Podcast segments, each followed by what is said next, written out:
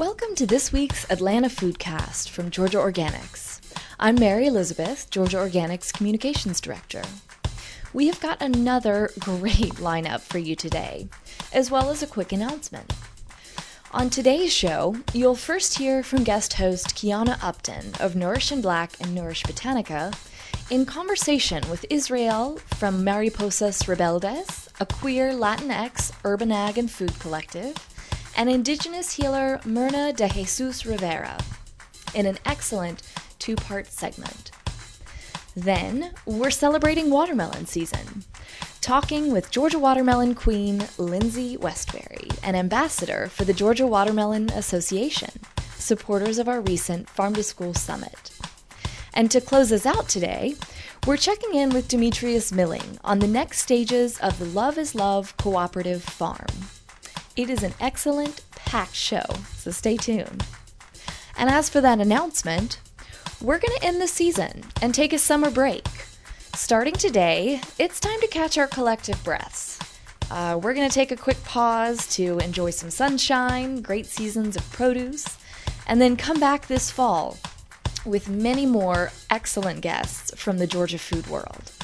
We hope you enjoy the time to revisit our past segments and to stay tuned for future guests. So enjoy today's show, and thanks for joining us. We're so excited to have Atlanta Foodcast guest host Quianah Upton back for more incredible storytelling conversations. If you haven't yet, check out our most recent episode for her conversation with Whetstone Magazine founder and Netflix host of High on the Hog, Stephen Satterfield. You can also scroll back to February, where we introduced Quianah as a new host and discussed her endeavors, Nourish in Black, and the forthcoming Nourish Botanica. First, she's speaking with Israel of Mariposas Rebeldes, a collective of queer Latinx indigenous organizers working to make space for urban agriculture and food autonomy. After that, she's talking with Myrna de Jesus Rivera, an indigenous healer based in Puerto Rico, about healing trauma through food and honoring the land and ancestors as guiding sources. As always, we're grateful to Quianah for bringing these rich conversations to the table. Y'all are going to so enjoy these segments. Hello, welcome to Nourish in Black, Nourish Botanica Storytelling, uh, hosted by Georgia Organics on the Atlanta Foodcast. I am super excited and honored to be able to speak to Israel today with Mariposas Rebeldes. You have to get my pronunciation together. But um, I will, I'm really excited about this call because, um, or this podcast, this, this interview, uh, because uh, over the past, uh, last year, this organization has also been doing fundraising for land liberation around food justice and food organizing. And I have really wanted to speak to them about just their experience with that, uh, where they are, and where they started. So I'll let you introduce yourself. Hi, Quianah. Um, my name is Israel. I'm the co-founder of Mariposas Rebeldes, and yeah, we're a queer Latinx-led urban agriculture and food collective. Um, you know, trying to do cool things and uh, think about uh, what food autonomy looks like in our community and that sort of thing. Beautiful. Um, okay, so I'm gonna read this quote and then I'd love to hear more about, you know, how y'all all came together. It says uh, that you all are a diverse Latinx community intersected with Black, trans, queer, and Indigenous identities, um, growing much needed food and medicine, sharing skills and material resources, and organizing around each member's interests and pressing needs, which I love that part. And I'll get back to that part. But um, how did y'all come together? So it started towards the beginning of the pandemic. I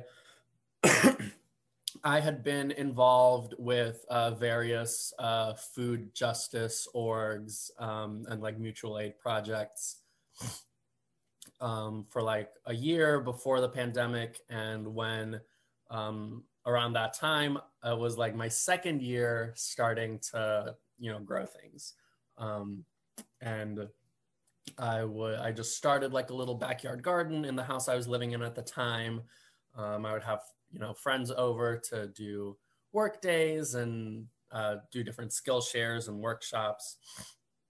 And what we kind of realized, you know, doing the work is that uh, there weren't really any queer Latinx led gardening or agriculture programs uh, in Atlanta. So we were hoping to kind of, you know, fill that niche and provide a safe space for um, people in our community to learn more about food autonomy and um, uh, how to grow and grow and process food. Um, and yeah, it really took off. People people liked the um, people liked the idea, and we were uh, we started raising money to um, buy land after we um, were evicted from the original house because of you know the landlord just not wanting to renew the lease during the pandemic. Um, and we actually and we recently actually reached our goal um, to Yay! be able to you know purchase a small lot in South Atlanta, and we're really excited about um, going forward with that, and you know building the sort of uh, collective infrastructure that we need. That is awesome. Congratulations. I know that that is a an achievement. Um, because like I said, I've, I've been fundraising too, and I'm getting ready to actually relaunch in a little bit. Um, where in South Atlanta are y'all going to be? And is it residential? Can you tell us anything more about? Yeah, I can tell, yeah, can tell okay. a little bit more. Um, we, it's, um, it's in the Orchard Knob neighborhood, which is a little south of Lakewood. Um, it's just like a third of an acre lot, uh, and we've already started doing a bit of invasive removal in the area, just kind of you know clearing things out, like the the ivy, the privet, the wisteria, uh, and just uh, it's starting to it's starting to take shape, and we're we'll, we're having volunteer work days there every Friday from 11 to 2. Um, if anyone wants to come out and see the land and help us out. That's awesome. So it's it's a it's a home, it's a garden, it's everything. Is it going to be yeah the vision the vision for the space is is kind of in flux right now but yeah. we're hoping to um, build out a sort of food forest um, building a tiny home for you know someone to live on site and steward the land as well as a community kitchen um, where we hope to hold workshops and uh, educational stuff about um, you know how to process foods that you grow, especially the more difficult stuff like um, you know fruit and nut trees and uh, different uh, fermentation techniques and that sort of thing. That's really dope. Um, congratulations. I definitely have questions after this. um, okay. And I wanted to find out how do you see your relation to food and land as a vehicle for change and for you to dream? Ah, well, the um, the way I see it, land is um, kind of one of the most important things, like food and land, um, hand in hand, because um, any radical project that we do any group that we try to help, any um, any kind of liberation that we try to achieve, it's it's really dependent on having access to food and having access to land in order to, you know, have a space to live and have a place to to to you know support those kinds of radical projects. You know, having a specific place to organize and um, you know built out your movement um, it's it's it's really the first and foremost thing and that's become really really clear to me going through this um, going through this process because for the longest time after we had lost our um, original garden. We were just trying to organize remotely and you know do what we can without having um, access to actual growing space, and and it was difficult. You know, it was we had to get really creative about how um, about how we engaged people and the kinds of workshops and content that we um, that we made. Um, so yeah, that's that's just become it's become very clear how how necessary land and food autonomy is. And to that point about um, your workshops and the content, I find it so beautiful. Um, and I love how uh, it's inspiring because it causes even me with my movement. There's a lot that I haven't revealed about what I'm doing, but it, it causes me to even be like a little bit more like uh, creative in some ways because it's like, how do we um, move in space and move in community in ways where it's more bartering and less capital and not capitalism necessarily because you know I, I really believe in trade but anyway yeah it causes me to be just a little bit more creative about uh, we're not in a place where we could afford stuff the way we let me not i don't want to speak negatively into our lives but it's different now. Let me just say like that you know? And so i it, it you all's creativity like influences and i'm sure i can't be the only one you know all of us to be a lot more creative. So like it's really really great what y'all are doing. And i loved um i didn't get to go. I ended up having to to like move the day of the plant walk but y'all did like a plant walk at cascade. I remember. Yeah um so i love you i love the content that y'all are creating. Um i wanted to know um how like what is your concept or what is your approach to or what are your thoughts on plant medicine and plants as spirits? And do you consider them like friends and ancestors, like many of us do? Or what are your thoughts on that? Yeah, um, I think um, our relationship to the plants around us is um, is a very sacred thing. Um, you know, that's um, because the, these plants are what grows out of um, our, our decaying bodies, pretty much, to put it frankly. Um, we can see the sort yeah. of ancestors on the land, um, and we can see the histories of what's been done on the land through the plants if we know if we know what to look for. Um, and being able to have that communication with the plant life around us and being able to act responsibly with it. And uh, that's that's a i think of it as a form of, of communion with our ancestors and um, really thinking about their histories with the land and um, how that can how we can do our do the projects that we want to do while respecting their wishes and respecting the work that they've done. That is beautiful and i um, yes i'm in agreement with that. Um, so now talking about food because uh, i'm gonna snitch on you a little bit. You're he's they're they're eating in the middle of this and they're making this. I'm calling you out a little bit because it looks good. I mean, this we're this is a podcast, but we're I'm recording it on video. So I can see like the the cinnamon like the sauce or whatever. And it looks really good. I wonder what is your dream menu? Do you have a dream menu?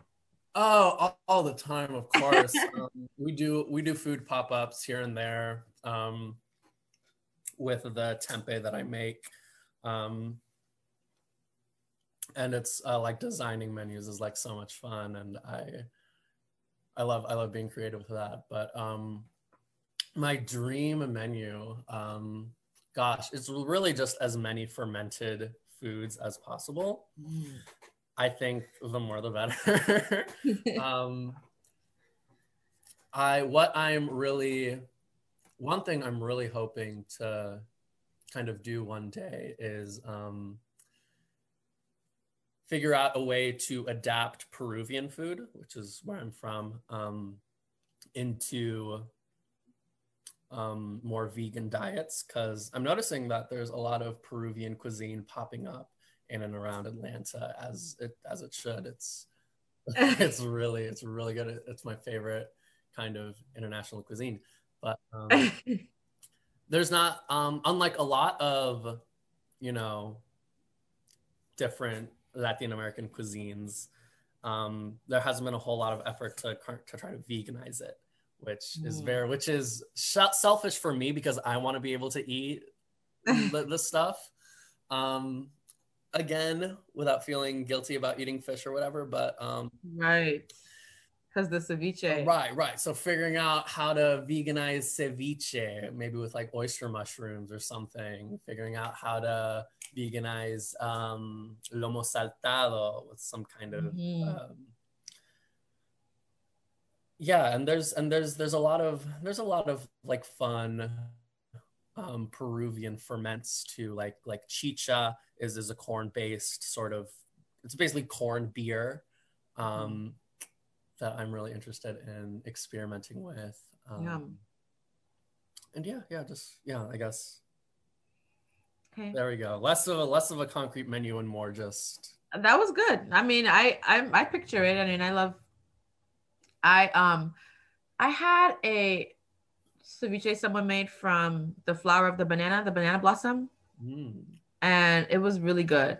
So I haven't tried it. I, in fact, I, they were, we were together I, I had bought it, and but then when I started busting it open, I was like, uh, wait a minute, I got intimidated. So I let the professional handle it, and then it, they they finished it all up, and by the end of it, it was ceviche. So just saying that might be something. It was really good, and it was it was like um, it was almost like the octopus though, not the fish. Yeah. yeah. So um, well, this has been a great call, a great talk. Uh, did you have how how can people follow you, keep up with you, or anything else you want to say before we get out of here? Yeah, um, Instagram is, is airing, sorry, oh, sorry, what? This will be airing in June, by the way. Okay. Yeah. um, I'll keep that in mind. Yeah. um, Instagram's the best way to follow us um, at Mariposas Rebeldes. Um, and if you need help with the spelling, I'm sure I will tag it. um, we have a website as well, www.mariposasrebeldes.com. Um, that has all of our contact information and email and stuff if you want to reach us that way. Um, and yeah, just um, like I said, we'll have ongoing volunteer days um, at the land, and we also have uh, two different growing sites that we're working on. Um, and those are separate volunteer days, but um, we'll we'll make a we'll make a we'll make a big post about that. yeah. Thank you so much, Israel. This was great, and um, I look forward to just following everything that you have going on for the rest of the year, and hopefully speaking to you again. Um, something else I'm planning that I would love for y'all to be involved in. So thank you again. Yes, yes. Okay, hello. My name is Quianah Upton, and I am the founder of Nourish in Black and the upcoming Nourish Botanica. Um, and I'm so excited to host this podcast with Georgia Organics. I actually was a guest on uh, Georgia Organics to speak about Nourish in Black and Nourish Botanica a few weeks ago, well, a few months ago. Uh, you can go back through their database and you know um, check out what that was what that's about. I'm not going to really get into that today because i really am excited to speak to this guest. This um, guest is my first guest ever on my first podcast episode ever. And it's an honor to be in their presence. I, it was very intentional that I chose um, this person because they played such a role in the birth of Nourish in Black, and um, from that birth into the physical space that will be Nourish Botanica, and um, as a testament to radical placekeeping um, and remaining to remaining in service to the land and ancestors in the way I've been guided to be. I wanted to make sure that I am you know, be, be using the, this platform to be a beacon to guide anyone who listens to those who have guided me. So I spent some time last year introducing, you know, my my people, my my the people who follow me, my community, um, to the upcoming greenhouse eatery business Nourish Botanica. And with through that, my focus has never wavered from amplifying artists, farmers, community organizers, and those people um, being healers. So it's very intentional. Um, a reason for us or a way for us to be able to use our voices and our vision to balance the scales, to say we exist, to say that we heal and we are worthy. Um, and I want to introduce you to Myrna. Um, I'm gonna let her speak to you know how she wants to introduce herself and tell us your name and any identifiers that are important, how you started, um, and what you do and and why you do what you do. Hi, Quianah. Well, first of all, I'm honored, deeply honored, very grateful that I am on your show. Grateful to be here with you. I love you with all my heart. And um, my name is Myrna de Jesus. I'm going to put in all the fam in here with my name. My name is Myrna de Jesus Rivera Martinez Vargas. Um, and I'm sorry, what was the question?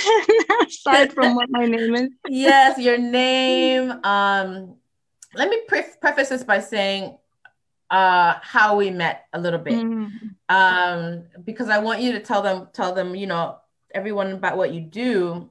But Myrna and I met because uh, on Facebook actually, like we have a mutual friend who's awesome. Um, I live in Atlanta, and Myrna lives in Puerto Rico um, and we'll talk about that. But um, we have just we just was attracted to each other's, I guess, it, our, our energies. and um, in December 2019, uh, no, it was November 2019. I reached out to Myrna because I was seeking healing. Myrna had um, posted posted frequently about uh, what she does, um, and I reached out to Myrna um, for help and we'll, we'll get into that but that's just a just to give you guys a, a, a little bit of what she does and i would love to for you to explain to people more about that. Um how you started what you do and what you do and and why you do what you do. Okay great questions. Um well first of all i am a curandera which is the word in spanish for healer uh, indigenous healer that works with indigenous medicine um, that supports the, the healing, the well-being, the transformation of individuals.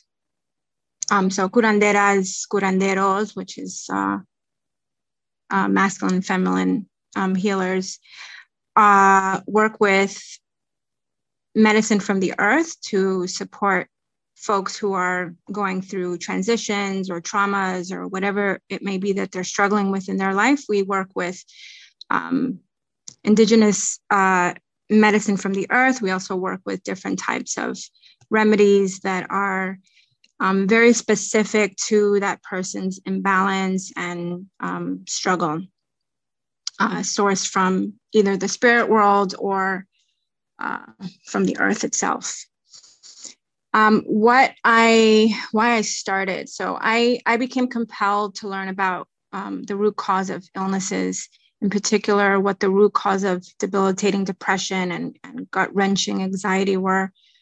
Um, when I was plagued by a horrific darkness, an indescribable um, experience of darkness soon after graduating high school back in 1994. Um, and so that inquiry about you know what was going on with me and um, wanting answers is uh, what caused me to basically get on my knees and pray and beg my ancestors, um, my spirit guardians, to help me understand. Um, and so they they led me to discovering the important connection between what we put in our bodies, and what's available to us in our communities, what's sold to us in advertisements, and how this all affects us um, not simply our mental health, but also our brain health, our emotional roller coasters, our ability to think coherently, and even our ability to tap into our intuition and ancestral wisdom. Um, so that that's in a nutshell how this all came about. Wow. Um, thank you for sharing that. That is beautiful. And um, that's essentially where I was when I reached out to Myrna mm-hmm. for help. Um, very randomly, randomly in a sense that I didn't know, I knew a little bit of what she did, but I didn't know, I didn't know her that well. Um, I was in a very dark place. I was struggling with addiction issues and you absolutely guided me to where I am. And I can't, I really can't thank you enough. And I, whew, mm-hmm. I don't want to get emotional. So mm-hmm. I want to, uh, you know, I'm just very thankful. You know that I'm very, very grateful to you. And um, I'm so but I am grateful to have been there though, you know, um, mm. in that in that dark place. Um, mm. it, it, was mm-hmm. such a birthing place for all of this, you know, truly, truly was. Um, how can you tell us about where you live and has I want to know about Puerto Rico, you know, what's going on there and anything that you can mm. share with us about what you I guess what you do in relation to the land or the um the spirits, the plant spirits there. I don't know if I'm asking that right. yeah, I love your little giggle. Yes, that's a great question. Um, I do. I live on the island of Boriquen, which is uh, our original name, um, uh, Puerto Rico. Um, a very small and very mighty force in the Car- Caribbean, right off the Atlantic Ocean. Um, and so we are, uh, there's a, a, very strong community here of um, creating a very strong movement, grassroots movements for many, many years um, since we became colonized over 400 years ago. Um, the movement is still alive today. I would say there's an even stronger momentum to this movement in terms of getting land back in our own hands, um, cultivating our uh, our resources in a way that is in alignment with our truth. Um, and so there's a few different ways that I participate in this, and I'm uh, um, directly involved with this upliftment. Um, one of them is working directly with my neighbors in terms of um, supporting them with uh, i mean aside from my my professional work supporting them with their everyday needs whether it's going to the supermarket to you know make sure that they have what they need or um, helping them with counseling you know in terms of my professional work also with counseling when i when i notice that an elder is out of sorts um, i become compelled in such a way that there's nothing i can do or there's nothing that stops me in other words than being there for them in some way whether it's sitting with them in their porch and just having a conversation or bringing them fruit from our garden and um, making them some tea with the fruit leaves or um, there's a few other ways. I would say one of the other um, very significant ways is um, there's a plan that's underway right now with a few community members where we're developing and building, um, rebuilding, I should say, our this immediate neighborhood where my family grew up and where we've been a part of for uh, generations. Um, so yeah, quite a few things that are in the works, in the works, and a, a lot of ways in which um, we're strengthening each other, you know, every day. Um, how is or has how has food been essential to how you're helping your community um, to heal from trauma? Mm. Food, um, that's such a great question. It's essentially, um, uh, rather, it's incredibly essential because all food, all food has consciousness, it has wisdom. Um, most importantly, it contains it contains spiritual instructions. Um, from the spirit of the lands they're grown in. And so they help to speak life right directly into our trauma, informing it of how to properly heal. Um, and so often, you know, there's a lot of confusion, particularly with so many diets that are out. You know, every day there seems to be a new fad or a new diet or new trend on how to eat food, these things. Um, but so my work is reminding my community about um, the importance of just taking the food in that grows from the land because it will tell you what you need and it will remind you of where to go to get what you need when you don't have it you know whether it is taking a deep breath or eating an apple. Um, so that's that's one of the main ways that i work with that. That is beautiful.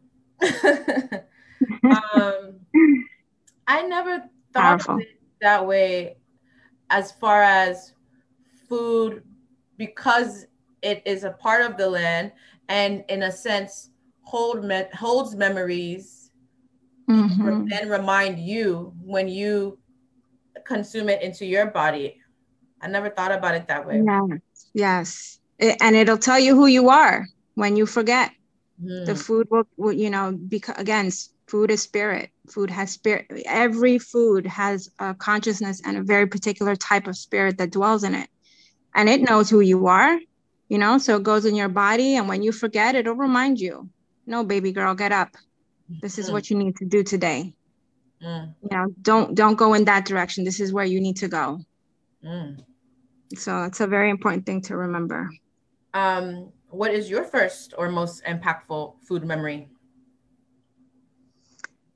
um you know i would say it was I would say it was when my mother fed me when I came out of her womb, even though I don't remember that distinctly, but I would imagine that that was the very first one. But the very first conscious memory I have is uh, two things. One, when my father would make his bomb ass stews. Um, one of them was mondongo, which was was really good at making with lots of hearty vegetables. And um, mondongo is basically pig tripe um, and so that was, was one of my first memories of how delicious it was. And then the other one was uh, the balls of rice that my mother would make in her hands to feed my siblings and I. When we didn't want to eat, she'd make them into little balls, the rice, and be like, here, here. And um, so yummy. so I remember more than you know, the food, of course, the flavors and how delicious, but I remember just all the love that they poured into it. Mm um, what what is your dream menu? uh, girl. oh my god, if I can pinpoint one, I don't know. I'm so obsessed with food. and that it's hard for me to like pinpoint one particular I would say dream menu. God, I don't know. it's so hard. It's so hard. I just love food so much. Um, I think it would be that mondongo that my father made so beautifully, um, with all the delicious uh, root vegetables that he would put in them, all the traditional root vegetables that that goes into that recipe. Um, with some fresh bread and and a cold beer. that sounds good. That's my dream menu. hit all the pockets. Like I love a I love root vegetables. I know it's tripe, but mm-hmm. I, that's cool. You know, for whomever. I I used to eat yeah. in the Virgin Islands. We have something called um souse, and mm. it's is pig feet with lots and lots of lemon juice and mm. either scotch bonnet or habanero peppers and Ooh. it's one of the foods I miss the most because I had to let mm-hmm. go of, you know, just some relationships to a lot of food. Yeah. They were like, no, no thanks. And it, if I'm picturing food talking to me, because right. thanks to you, I, you know, I do. And mm. um, I'll say this I want to interject and say, um, during the process of, of Myrna and I uh, going through therapy, when I was in therapy, uh, she was very adamant about my food. Like, I mean, I used to say she was on my ass, like, daggone. One of the things, she, one of the things she said from the very beginning was to trust you um, and to whatever you tell me to do that I need to do it if I'm gonna be um, if I'm gonna be in therapy with you. And I was like, okay.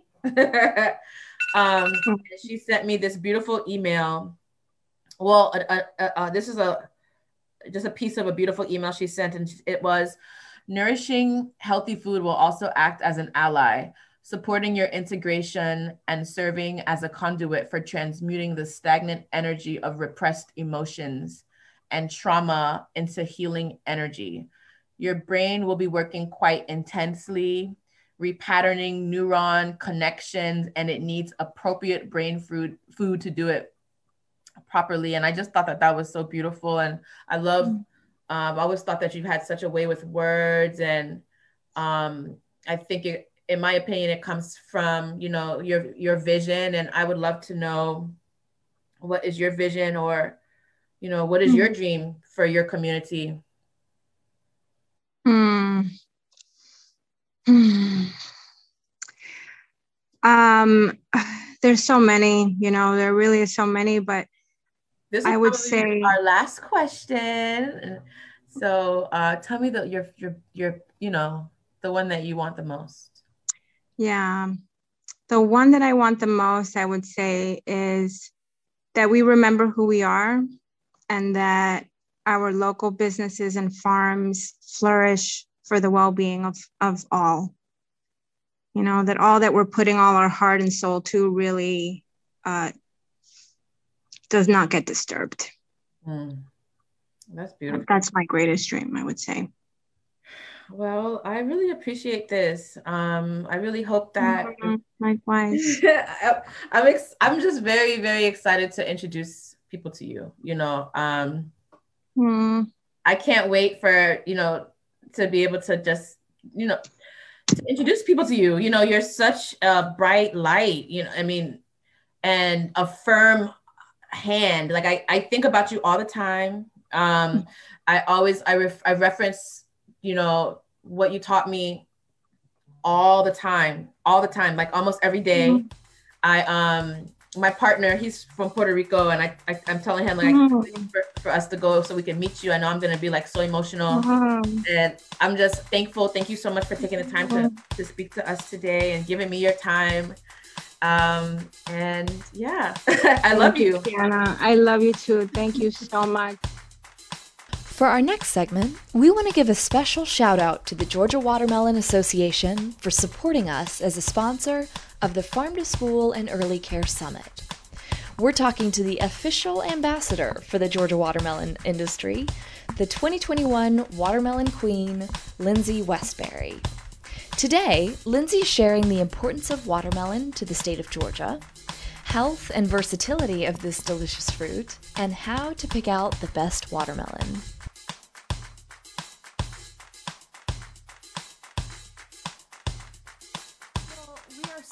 Excited to have like a very Georgia icon here today. is the 2021 Watermelon Queen, Lindsey Westberry, with the Georgia Watermelon Association. Hi, Lindsey. Hi, good morning. How are you? Good, good. I'm so excited that it's watermelon season. Um, yes. Favorite time of year. And so excited to have you with me and to to really have had the opportunity recently to partner with the Georgia Watermelon Association. Um, y'all were a great supporter of our uh, Farm to School and Early Care Summit with Georgia Organics Farm to School team. So we thank you for your support there and we thank you for your work with watermelons. Yeah, of course. Happy to help out any way we can. Yeah. yeah. Well, Lindsey, tell us about your role as Watermelon Queen here. Yes. So, my job, first and foremost, is to uphold the mission of the Georgia Watermelon Association, and that is to promote the best interests of the industry from production to consumption or from seed to table. So I travel across the state of Georgia, nationally, and sometimes even to Canada, educating the public about the health value and versatility of watermelons. So, a new Queen Ambassador is chosen every year at the Georgia Watermelon Association's annual convention held at the King and Prince Resort in the beautiful St. Simon's Island. The Queen competition consists of an interview, a speech, an onstage question, um, evening gown, promotional wear, and we also throw in a watermelon seed spitting contest just for fun. So it is a weekend full of excitement. This is a paid position and a scholarship opportunity for young women ages 18 to 23. I highly recommend it. Um, if you love watermelons, have a passion for advocating, and would love the opportunity to represent the greatest industry, then you can be the Georgia Watermelon Queen. Wow, that's cool. So um, tell us a little bit about, and and I'll mention too. We can share the notes and the links to more information about becoming queen. Um, of course, yes. WA website in the show notes. But um, yeah, tell us about your I, your reign. I guess I don't know. Yeah. So, I am the first Georgia watermelon queen to have been given the opportunity to serve two consecutive terms as queen. So we were unable to have our annual convention during 2020 due to the pandemic. So they called me and asked me if I would like to serve a second term. And of course, I said, Yes, I love my job so much. My favorite part is that I never stop learning. So I love visiting with our producers and those who make up our industry to foster the knowledge that I already have with the willingness to learn more. Um, watermelons are so fascinating. On farm tours, I find myself asking a thousand more questions to every explanation that I get. And then before I know it, the entire day has passed by and I didn't even realize it because I just want to know more and more and more. And that's how much I love my job. Um, you know, I feel like it was part of God's greater plan to allow me to serve two consecutive years because my first year as queen, I spent a lot of time learning as much as I could about the watermelon industry and gaining as much knowledge as possible. So I spent a lot of time on farm tours. I experienced field trials, tested new varieties, and identified the perfect traits that make up the perfect watermelon. I also did several virtual visits. I was always on Facebook Live, several school virtual promotions, um, news station promotions, and I partnered with several charities to give back during those turbulent times. And I'm so proud to say that I was able to make 39 promotions during the year of 2020 during the pandemic. And this year we plan on making even more and applying all of that knowledge that I learned during 2020 to my in person promotions now. Wow, that is a lot of promotion visits. That's incredible. Yes. I I was looking at um, y'all's Facebook page, Georgia Watermelon Association's Association's Facebook page, and I noticed how cute all of the school visits were. I'm sure the kids love to learn about them and, and it, they do. I love them so much. Um, yeah, school promotions are always very exciting. And you know, most kids don't recognize that watermelons are healthy. This it's a treat that we crave during these hot summer months here in Georgia. But um, yeah, they're actually really good for kids too. And I think when they find that out, and when parents find that out, they enjoy it even more. Yeah, absolutely. Well, that's so cool. Um, and and I'm sure a really valuable part of you know your experience is how much you're learning. I'm sure the people that you're meeting. It sounds like an incredible opportunity. Yes, once in a lifetime opportunity for sure. Well, tell us a little bit about the watermelon industry in Georgia. I'm sure, especially if we've got farmers listening, um, general food and watermelon lovers. So, yeah. what does this um, fruit signify for our state? Well, Georgia is one of the top three watermelon producing states in the nation. It is one of our top produce crops. We currently have around 35,000 acres of watermelon in production here in the state of Georgia and it is peak production time in June and July. Right now, we are in the beginning of June, so be on the lookout for Georgia watermelons to be in your nearest grocery store any day now. Um, our climate here in South Georgia is perfect for growing the sweetest and juiciest watermelons, which is why people all across the world love to eat Georgia watermelons. Our producers adhere to top safety standards and they're always working to continuously improve our already great product. So when you purchase a Georgia watermelon, you can be guaranteed that you are getting the best. Absolutely. I didn't know that that we were a top three producer. It's always something that I think of as a staple in Georgia, but I'm kind of I'm excited to know that that we're really that strong in watermelon production. That's oh, awesome. Oh yes. Yes, our producers are amazing. Our industry works very hard.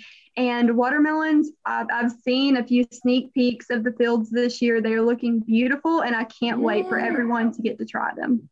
Good. Well, talk to us a bit more about some of the nutrition and kind of health benefits of watermelon. I think I personally am just so absorbed with it being a treat that I like it's just so exactly yeah like a special dessert or something that I don't often think about the nutrition of it, which it has a lot of. Absolutely. That's the beauty of watermelon. So we don't expect something so sweet and juicy to also be so nutrient dense. You know, first, you can't spell watermelon without water. Watermelon is 92% water and it is a multivitamin unto itself. It contains vitamins A, B6, and C.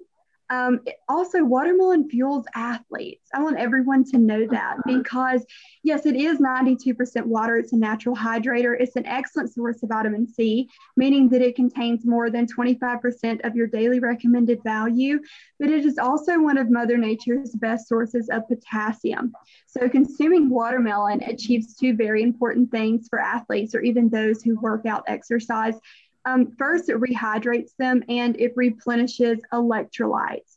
So many athletes will prefer watermelon over sports drinks because it is so rich in those natural electrolytes.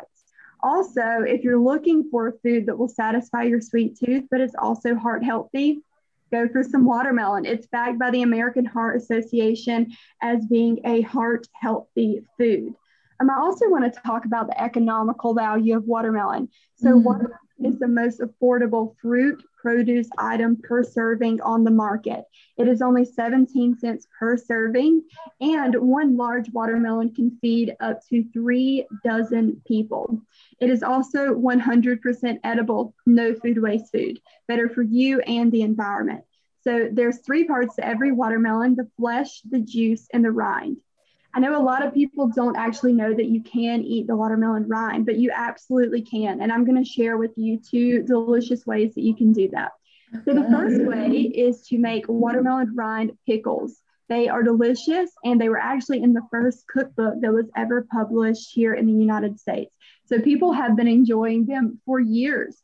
The second way is to chop up the watermelon rind and incorporate it into a stir fry. It adds substance, nutritional value, and flavor. Um, you can find so many recipes and ways to incorporate watermelon into recipes at the National Watermelon Promotion Board's website, which is watermelon.org. Great. Wow. Okay. Stir fry. I had never yeah. thought about that. That's crazy. What's it? I, I gotta try that. That's so- yeah, delicious. Wow. Well, and I'll be sure to link to the those recipes in the show notes as well. What about picking out a watermelon? I think when I go to the store, I just kind of let's see, I kind of go for like a pretty green, I guess, and just yeah, you know, a good size. But those are two very indeterminate ways of picking a watermelon. Yeah. What do we look for? So, first, we know agriculture is constantly evolving. So, I want to share with you first the five different types of watermelon that you will find in the grocery store, and then we'll talk about how to pick out the perfect one. So, the first type of watermelon that you're going to find most commonly and makes up the majority of watermelon production is going to be your seedless watermelon. They come in medium and large sizes, they're usually perfectly round in shape. Um, and they're very delicious. Second one, the classic seeded watermelon. It's been around for ages. When we think of watermelon, we think of that classic watermelon with the big black seeds. We've all loved them, and they're still delicious as ever. Um, they're usually very large and oval shaped. Our third type of watermelon, which is becoming more and more popular, is the mini watermelon. So a lot of people hesitate to buy the large watermelon because they're afraid that they may waste it um, you know, they won't be able to finish it or that it's too heavy. This is where the mini watermelon comes in handy. One or two people could finish the entire thing, and they are equally as delicious as all of the rest. Now, our last two types of watermelon is the yellow and orange watermelon. I encourage everyone to try them. They are delicious. You can usually find these in specialty stores and farmers markets. Yeah. Now that we know the five types that you may find in the grocery store, let's talk about how to pick out the perfect watermelon. So this is my, per- my this is my favorite part to teach um, because I, I, feel like I shock a lot of people when I tell them this. So I like to teach um, three easy steps. It's the look, lift, and turn method. So first, you want to look at the watermelon. You want to feel for a watermelon that's firm, not mushy, pretty symmetrical, and free of any cuts, dents, or bruises. Step one. Step two, we want to lift up the watermelon. Remember, they are 92% water, so they should feel pretty heavy for their size. Last and most important step is to turn that watermelon over and check for the yellow ground spot on the bottom. This is where the watermelon sit on the ground, it ripened in the sun, and it's going to be sweet to eat like you mentioned earlier, you usually look for a green watermelon, and that's what so many consumers tell me. And while those all green watermelons are delicious, or not delicious, they're, they're beautiful, the yeah. ones with the yellow spot on the bottom are going to taste better because they've ripened in the sun. They're going to be sweet to eat. Absolutely. Well, and I should say, if there's one thing we're we're a fan of here at Georgia Organics, it's that, you know, your produce doesn't have to always have to be that perfect, you know, that perfectly round, bright red tomato. Like sometimes, oh yeah, heirloom tomatoes, those are really the best ones. So yeah, it's great to look for that sun sunspot. I love that, and make sure it's make sure it's grown the right way. Oh yeah. Um, also, I want to mention when you get your watermelon home, now that we've picked out the perfect watermelon, um, there's something really important that you need to do to that watermelon before cutting or consuming it. Um, we actually did a study, and only 50% of consumers are washing their watermelons before mm-hmm. cutting or serving them. Yeah. Um, so this is easy to do. Make sure you wash that watermelon. All you have to do is place it under cool running water for a quick but thorough bath. Use your hands or produce brush to rub all around it, get everything off the surface, dry it off, then it's ready to cut and serve. But be sure to that watermelon. I'm usually so anxious to like dive right in, and I'm sure most people are. I don't. Oh yeah, especially during these hot days we've had here in Georgia lately. Yeah, got hot all of a sudden. Yes. Definitely. Well, um, tell us a bit about what you have coming up. I mean, uh, you definitely have a busy schedule. Um, yes. Yeah. So this weekend I will be at the Braves Country 5K um, held at the Battery at the Braves Stadium, and I will be giving out watermelon to the racers at the finish line. So if you're there, be sure to stop by and see me. Um, I will also be on farm tours very soon as we are in the peak production time here in Georgia. I will be at a grocery store near you. I'm sure. Come and see me there. Um, I'll also be on local news stations, at culinary camps, festivals, parades, and I'm so excited to serve as the honorary team captain for the Atlanta Braves on June 30th. Um, I'll be attending the Georgia Farm Bureau Convention in St. Simons, or I mean in Jekyll Island in July. Um, and I will end by competing at the national competition held in Times Square in New York City in February. So I'm really looking forward to that. Wow. Wow. Best of luck. That's exciting. Yes. Well, how can folks learn more about GWA and, and your work um, and connect with y'all on social? What's the best what's the best way? Yeah, of course. So you can visit our website at georgiawatermelonassociation.org. You can follow us on Instagram and Facebook at GA Watermelons. You can follow me on Instagram at GA Watermelon Queen. Awesome. Awesome. Well, is there anything we missed? That was a lot of great information about watermelons. I, I don't think so, but I hope everyone learned something new today. And I hope that I get to see our consumers very soon as I travel across the state of Georgia. Absolutely. Well, thank you so much, Lindsey. Um, thank you for having me. All you're doing to spread the good word about our delicious watermelons. And thanks for supporting us. Yeah, of course. Thank you so much. Finally, We're checking in with Demetrius Milling about the next chapter for Love is Love Cooperative Farm in Mansfield, Georgia. We'll be following their progress with this worker owned farming cooperative to help share how others can mirror what they're doing to prioritize equity in farming ownership, responsibilities, and work life balance in this exciting new venture.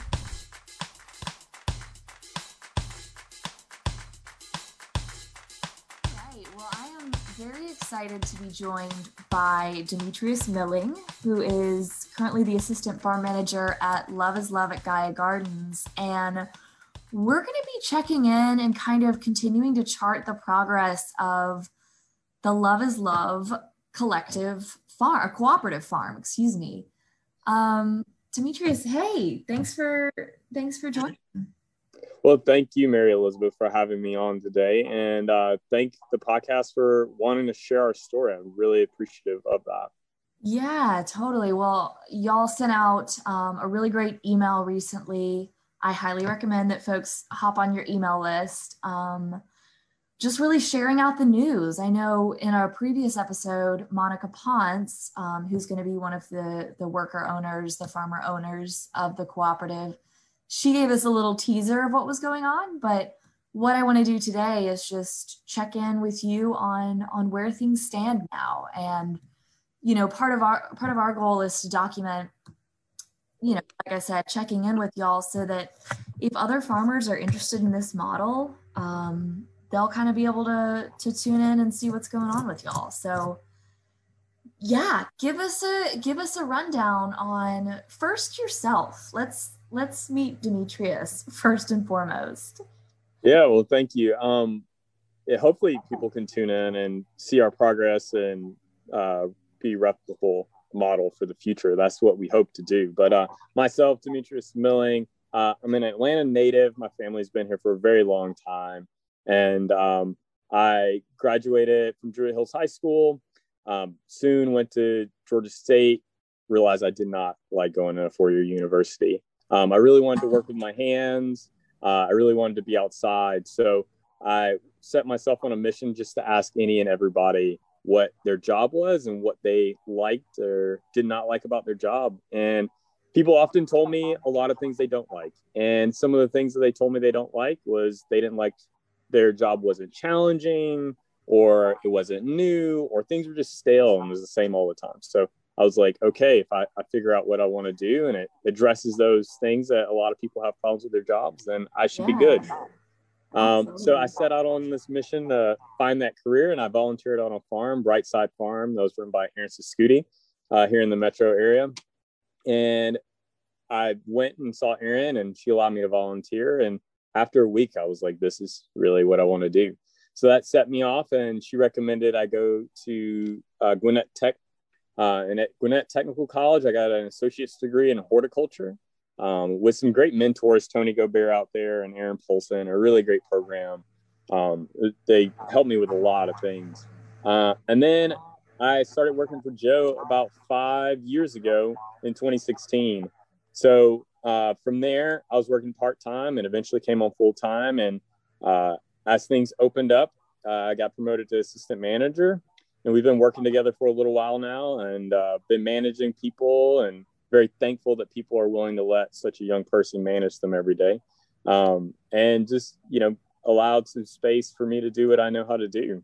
And now we're all deciding to go into business together and open a worker owned cooperative.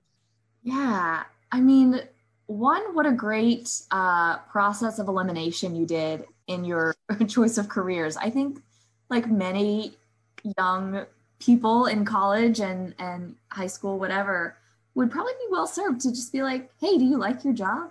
I don't know. I really like that approach. Yeah uh, it, it served me well for sure. Um, i landed on this one and uh, I, I really had some great mentors through aaron and tony. Joe also has been an amazing mentor to me too and uh, everybody just keeping it really uh, frank and real with me on like what the expectations for this career should be. And from there, I've just been able to make the most of it.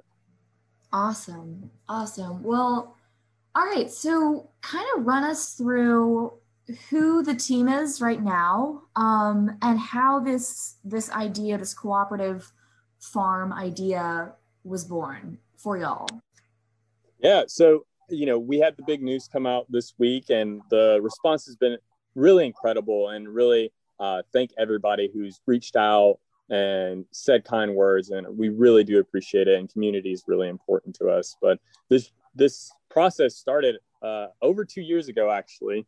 Um, Joe uh, was meeting with the Conservation Fund a little bit, and they were talking about the project that they had going on, where they were going to buy uh, working farms for farmers in the metro Atlanta area to conserve farmland, and they were looking to match uh, landless farmers with that land.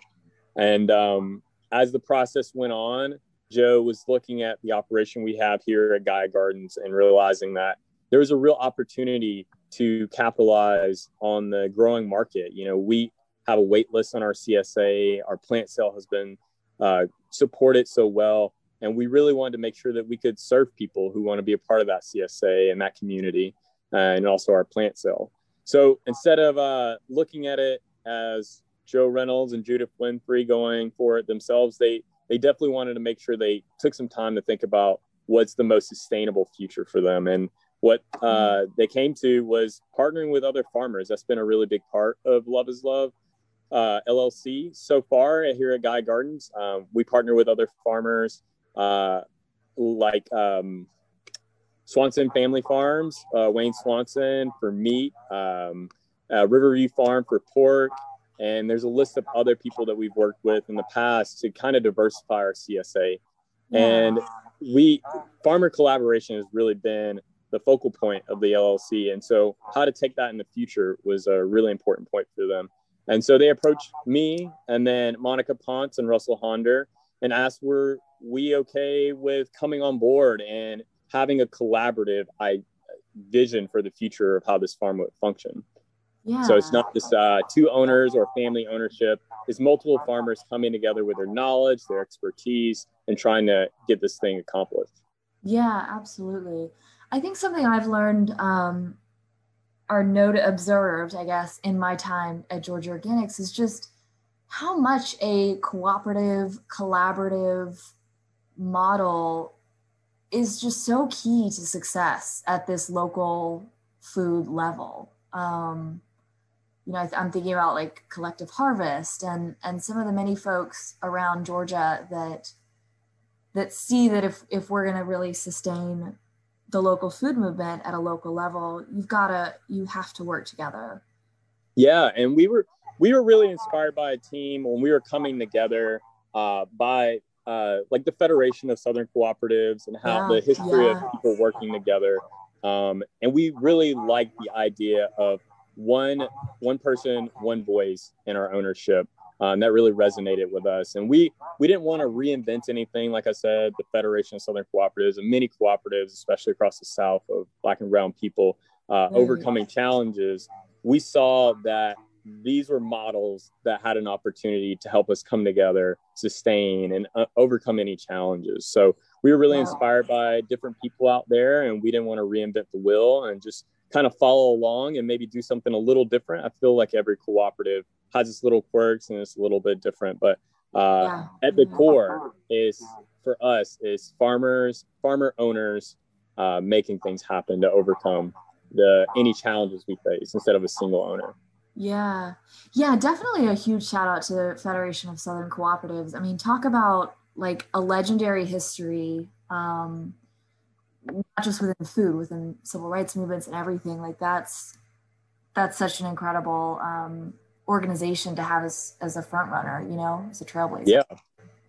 It is. And and yeah. for people who don't and for people who don't know um, so if you heard your the last podcast with uh, Monica and Russell, I'll just give a recap if you didn't. But uh, Russell Honder is an, also an Atlanta native. Uh, he's formerly of the King of Pops farm, the manager there, um, and he also was on the Grayfield uh, farm site on, on Cumberland Island. Monica Ponce worked at Rogers Greens and Roots formerly, uh, also on Cumberland Island, Grayfield Inn uh, farm site.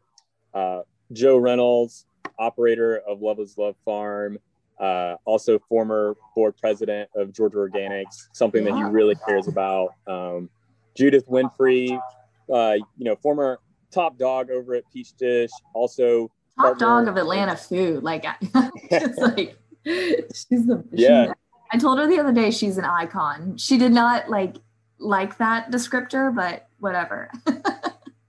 well, I know uh, her and Joe really do like to give the um, give a lot to community and yeah, participate absolutely. in some servant leadership. Um, very thankful for their example out there of helping. But Judith also played a big role in um, Wholesome Wave, Georgia, and is a partner in Small Bites Adventure Club. So uh, people with different skill sets, as you can see, you know, my background plus Monica and Russell's, Joe and Judith. Um, people with a lot of different skills instead of starting single farms all together and joining the Atlanta food system, which has been really a great food system and a great community, but instead coming together and operating a farm and trying to um, work things out and maybe have a better, a little bit better uh, lifestyle for farmers. Yeah, yeah, maybe establish a little, maybe a bit more what work-life balance, so to speak. Um, of course. So talk you know, for folks who might not be familiar with kind of the ins and outs of a cooperative model like this, can you give us the high level of how this will work? Yeah, so there are different types of cooperatives out there. Um, I am no expert at all. We are just starting in our infancy of this project, and uh, I do know a little bit more about worker-owned cooperatives. So there are different models out there uh, Georgia Cooperative Development Center has been a really big part of this process for us and helping us figure things out. And if you are interested in forming a cooperative or looking into it, I would highly recommend reaching out to the team of uh, very skilled people. Um, so for a worker-owned cooperative, like I said earlier, is uh, one worker, one member, one voice. So we all have equal ownership of the business. Um, and so the way we set up our cooperative is whenever it's time to make decisions, um, we all have one vote. Uh, we see a lot of strength in that because there's not one person because they invested more money or anything like that. They have more sway over the business. We all come together and we all work, and we want to make sure that everyone has a say because everyone puts in a lot of time to the project and the success of the project. So it was really important for us uh, that everybody had say. We also have a consensus model in our cooperative. So we make sure that we bring people along um, and we don't make any decisions finalized without a consensus to go forward with it. Um, those are also really important to us. And we also um, really wanted to make sure that we had a model where we could bring in people in the future um, and have the business going. That that was uh, really also really important. So as we move along uh, and get this cooperative settled, uh, looking forward in the future, people who work with us and work on the farm, we will be inviting those people to become members in the future. And a part of membership is agreeing to our values and things like that, but also agreeing to have a role in operating this business, becoming a manager of some aspect of the business. Um, and really helping out that way like you said earlier we have some work life balance and in return uh, you not only have say so but hopefully if things work out and you know we will they will work out um, yes, exactly. that shared profit also at the end so it's not just one person taking home profit from the work of other people so we really wanted to make sure there was value in everybody who works on the farm um, yeah. whether that's out in the fields or in the office. Um, we really felt that our current food system around the country uh, works on somewhat of an exploited labor situation um, sometimes. And, you know, people who work really hard and tough to put food in the grocery stores and on the shelves of stores in America aren't always paid and compensated and treated respectfully. And so we wanted to make sure that that was uh, addressed and that people who work with us have the opportunity to be respected, even if they are not owners. But eventually, they can become a part of the family um, and the ownership structure and share. Very cool. Yeah, I just I my, I'm curious, like how you decide because what would I what I would imagine is that this this format really kind of breaks down I think some of the unnecessary hierarchies that we build into lots of businesses. Um, I think because of the system that we work within, um, and I'm saying all of us. How, mm-hmm. how do y'all plan to approach, you know, delegation of who's managing what? Is it is it kind of based on skill, just skill set and yeah, that's a great question. Um, that was something that uh, a lot of people, as they were advising us or wanted to know more in the beginning as we were forming this, they cautioned us to address this very question. Uh, the buck has to stop with somebody. Uh, and so what we decided was people who felt comfortable or felt strongly about taking on something on the farm, whether that's the greenhouse or the field planning or things like that, that allow people to step up and if they want to take over something make sure that the process is collaborative. However the buck kind of stops with this specific person. Um, and we also have an, a structure where we have a president um, a secretary and a treasurer. So we do have structures like that. So when things contracts have to be signed it's not like go to anybody and everybody. There is structure within our uh, cooperative where there's decision makers that once the cooperative comes together and votes on something, there's uh-huh. up to particular people to carry that out and execute it. That's great. Okay, cool. Well, I know one thing that um, as Judith Winfrey and I were speaking before this, kind of to coordinate our our catch up, she, she was explaining that that a lot of what y'all have been doing leading up to now, leading up to this exciting announcement, and sort of like the next, you know, the next chapter has been a lot of meetings in her in her words. So tell me a little bit yeah. about kind of what I mean, I can only imagine how many you know organizations or uh, government bodies you've had to to kind of work with. Talk us through some of that process. Yeah. So, uh, like you said, this is meant to maybe this isn't a project that's a little bit different. Um, it's not necessarily new, but it is uh, because a cooperative's been around, but it is kind of a newish thing. And anybody who wants to do it, they should be ready to sit in a lot of meetings. Um, whenever you want to do something in community, um, I feel like farming at Gaia Gardens in the East Lake Commons community definitely prepared uh, myself for this, and also Joe. Is everything takes a long time. Um, it's not a very fast process, but it's very rewarding to know that we're all together on something. So like I said, two years ago we came together, and since two years we've been having meetings every single Thursday uh, on a variety of different topics, whether that's how to form our bylaws, um, meeting with lawyers. Uh, like I said, the Cooperative Development Center has been great, talking about how the crop plan is going to work out and what equipment to we buy and different things like that. So there's been meetings uh, on top of meetings, but at least every single Thursday we've been meeting. And uh, we've also had a lot of meetings with the Conservation Fund of Georgia. I think they are really integral to this project um, really being in the place that it is now. So, um, the Conservation Fund of Georgia, like I said, was looking to start a program where they purchase farmland in the surrounding metro area.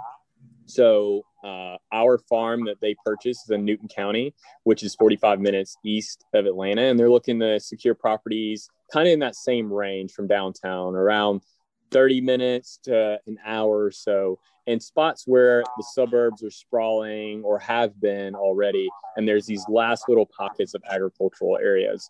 And what they want to see is farmers who are landless have the opportunity to step in to some of that farmland that is in danger of being turned into subdivisions or commercial districts.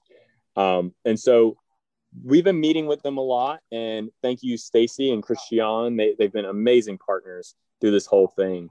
Um, and so meeting with them trying to match what the right farm is the, it's, it's been a slow process. There's been some swings and misses uh, but finally we got uh, paired with a farm that's about 70 acres in mansfield georgia again 45 minutes outside of atlanta and we're moving forward and trying to establish our organic farm. So we'll be doing the same things we do here at Gaia, um, just out in Mansfield, Georgia. So that is vegetables, um, transplants for your plant cells, and then we'll also be adding some flowers onto that. So meeting with the conservation fund, making sure that that partnership is sound and we're moving together in the same direction. And like I said, they've been amazing partners this whole time. Uh, super thankful for the opportunity they've given.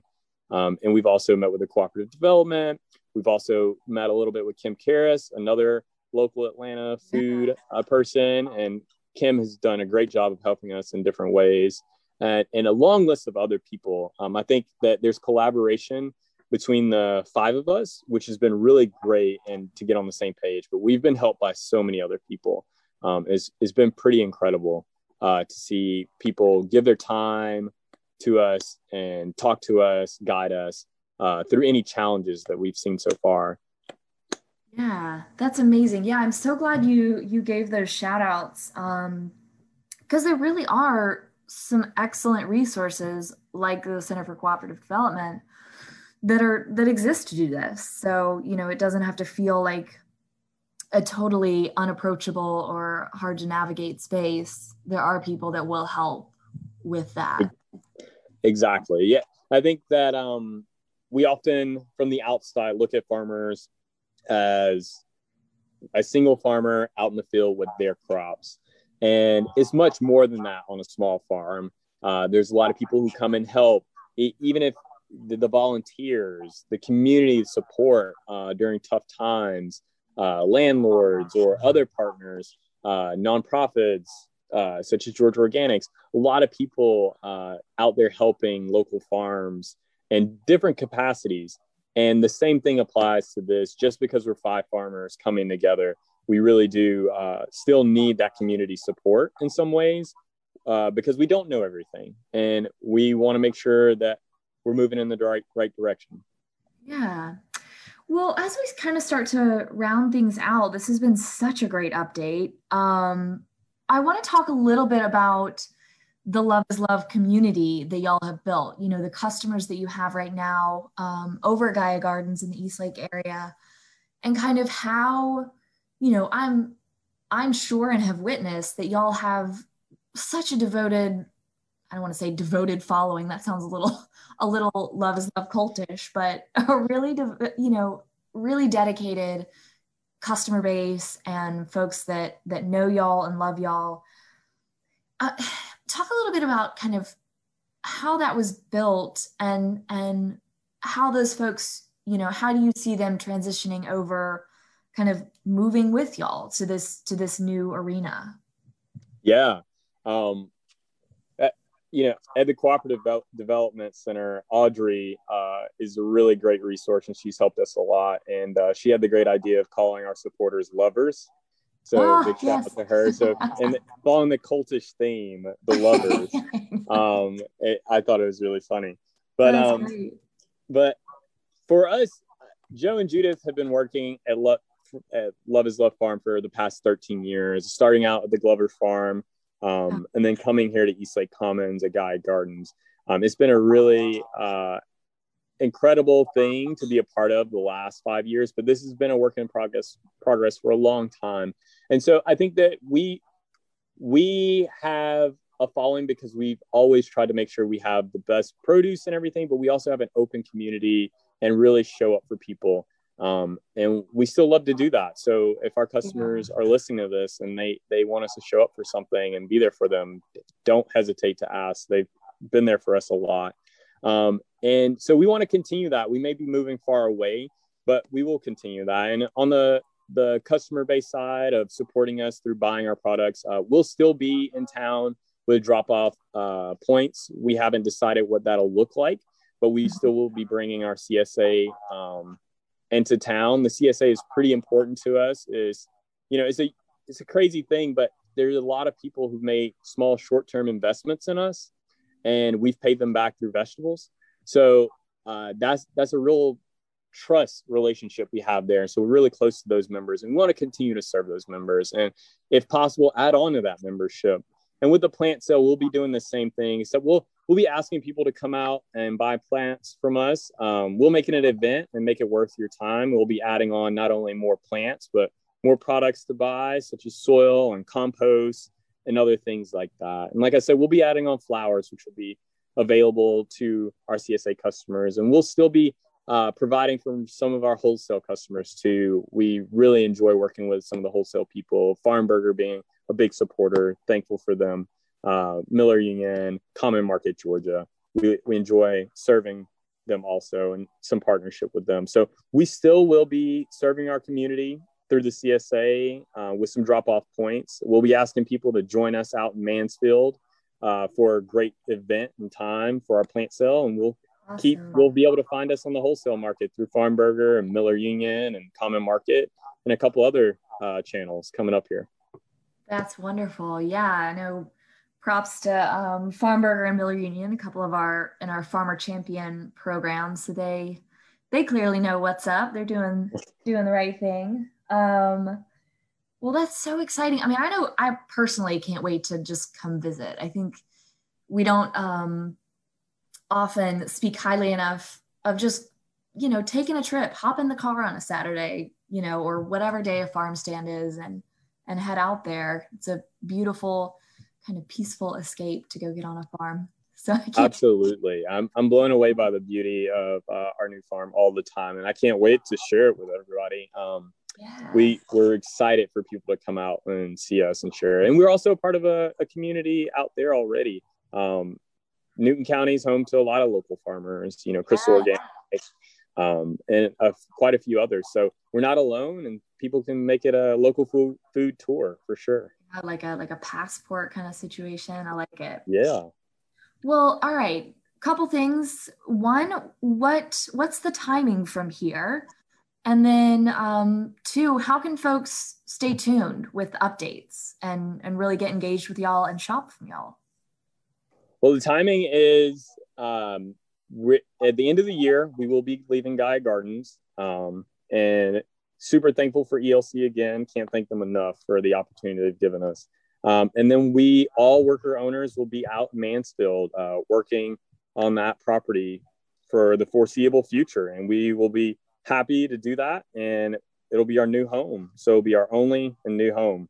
Uh, if you really want to know what's going on, you can go follow us on social media through Instagram, Facebook, and Twitter at Love is Love Farm that's going to be the place that gets the most visual updates and things like that. Or you can visit loveislovefarm.com uh, and join our email list. We'll have email updates of our progress on the new property for sure, and any other ways to support us. You can also sign up for our CSA waitlist and also our plant sale email list.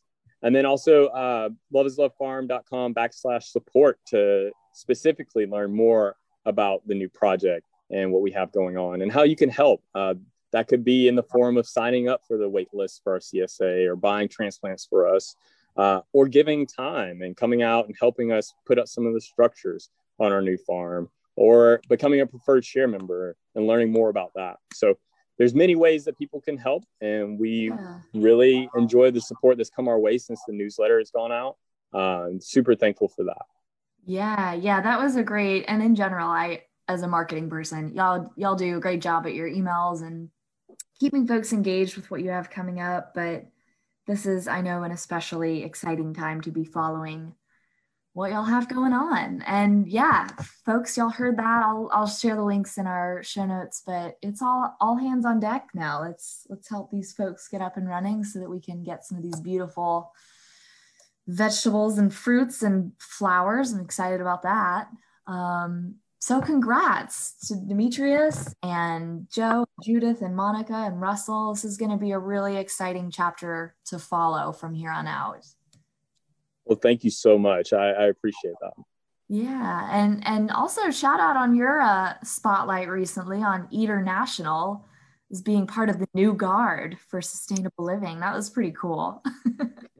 it, it was uh it was nice for some recognition and also to be able to mention a lot of people who've helped me out to get to this point. So it was a great opportunity. Thank you. And yeah. also great to be spotlight by a lot of other young people working around the country. If you haven't seen it, uh, you can check out my story, but also check out all the wonderful stories around the country of some people that I think are doing amazing work out there.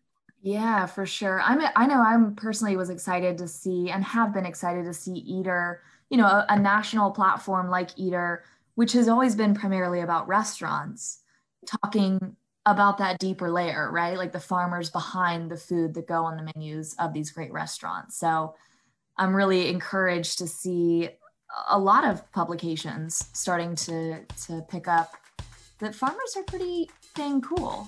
So that's been really good. yes, it was awesome to see. Well, thank you so much, Demetrius, and and keep us posted, okay? Well, thank you so much, and we definitely will keep you all posted. Awesome. That's our show for today and for the season. We hope you enjoyed today's episode. As always, we're so grateful for our guests and our guest host for the incredible conversations that they bring to the table on the Atlanta Foodcast. If you want to stay in touch with us over the summer, visit georgiaorganics.org and be sure to follow us on social media. We'll be back this fall, but in the meantime, we'd love to hear from you. How are you enjoying the podcast? Who would you like to hear from? Etc. Please stay in touch. In the meantime, Thanks so much for listening, and be sure to support those farmers this summer. Bye bye.